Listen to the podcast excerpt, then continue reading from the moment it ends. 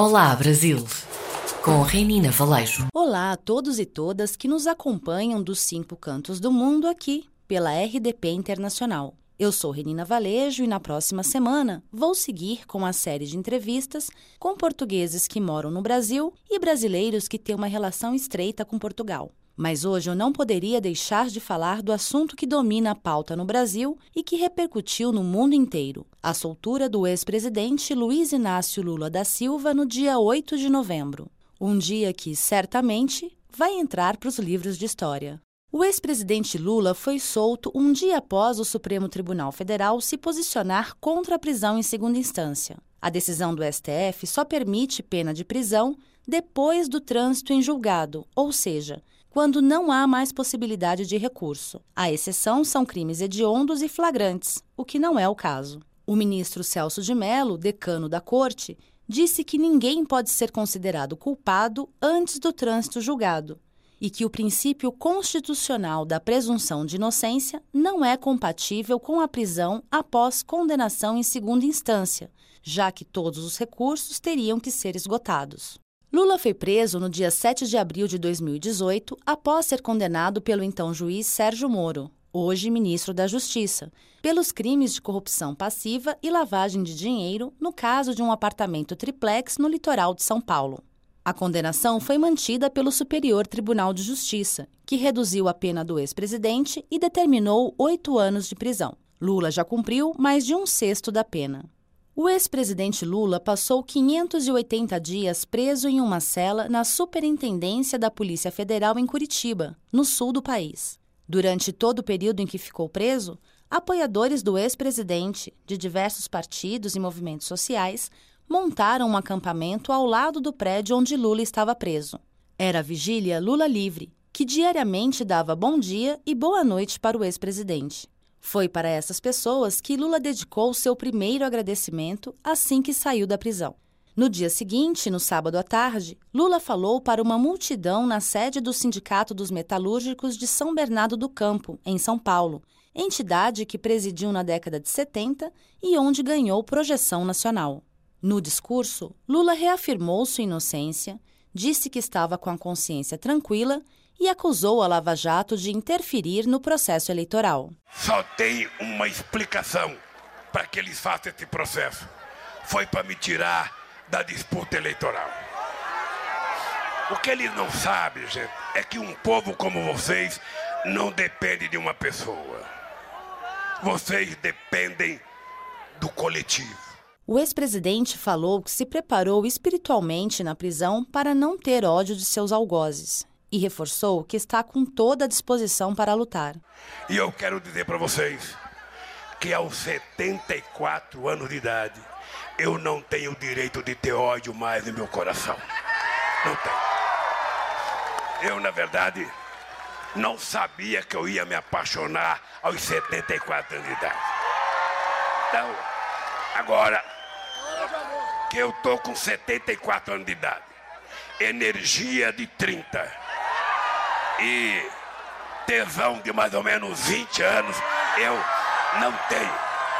Não tenho por que ficar nervoso. Eu tô de bem com a vida e vou lutar nesse país. Lula criticou duramente o presidente Jair Bolsonaro. Esse cidadão foi eleito. Democraticamente, nós aceitamos o resultado da eleição. Esse cara tem um mandato de quatro anos.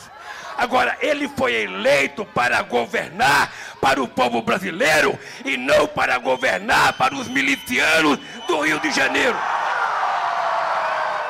Lula também fez referência à investigação sobre o envolvimento de Bolsonaro com os suspeitos de assassinarem a ex-vereadora do Rio de Janeiro, Marielle Franco, e questionou as políticas adotadas pelo governo federal. Então eu quero saber por que, que esse cidadão que se aposentou muito jovem, quis tirar a aposentadoria do povo trabalhador brasileiro. Por que, que esse cidadão que nunca ganhou o salário mínimo resolveu dizer que não vai aumentar mais o salário mínimo?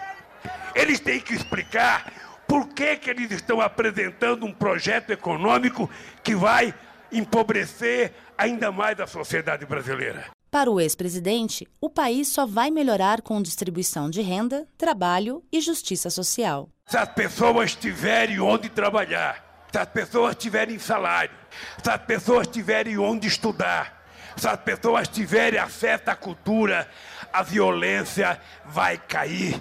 E nós temos que dizer contra a distribuição de armas do Bolsonaro, nós vamos distribuir livros, vamos distribuir emprego, vamos distribuir acesso à cultura. É esse país que nós queremos e sabemos como construir. Lula anunciou que vai percorrer todo o Brasil com aliados políticos e chamou a população para defender o país. Não tem ninguém que conserte esse país se vocês não quiserem consertar. Não adianta ficar com medo. A gente tem que ter a seguinte decisão: este país é de 210 milhões de habitantes e a gente não pode permitir que os milicianos acabem com este país que nós construímos. Ao dizer que daqui para frente a luta tem que ser diária, a exemplo da resistência de outros países sul-americanos, o ex-presidente aposta numa virada à esquerda no cenário político. E eu tenho certeza que se a gente tiver juízo e se a gente souber trabalhar direitinho, em 2022, a chamada esquerda que o Bolsonaro tem tanto medo vai derrotar a ultradireita que nós tanto queremos derrotar.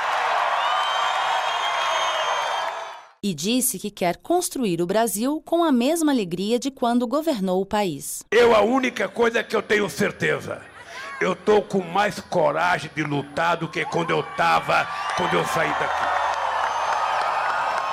Lutar para tentar recuperar o orgulho da gente ser brasileiro. Ao se despedir das milhares de pessoas que o ouvia na sede dos sindicatos dos metalúrgicos em São Bernardo do Campo, Lula garantiu: Pode contar comigo, porque a única coisa que eu não vou fazer na vida é trair a confiança que vocês têm em mim há tantos e tantos anos. A soltura de Lula repercutiu no mundo todo, mas o presidente Jair Bolsonaro preferiu o silêncio. No dia que Lula foi solto, Bolsonaro participava da entrega de ônibus escolares e não quis comentar o assunto. Se ausentou de entrevista coletiva que estava programada e evitou os veículos de imprensa após a expedição da ordem de soltura. No dia seguinte, Bolsonaro falou com os jornalistas por um minuto e disse que a grande maioria do povo brasileiro é honesta e não vai contemporizar com o presidiário, nas palavras dele. Bolsonaro também falou que Lula está solto, mas com todos os crimes nas costas. E como fica agora a situação de Lula? Neste primeiro momento, Lula está com os direitos políticos suspensos por causa da lei da ficha limpa.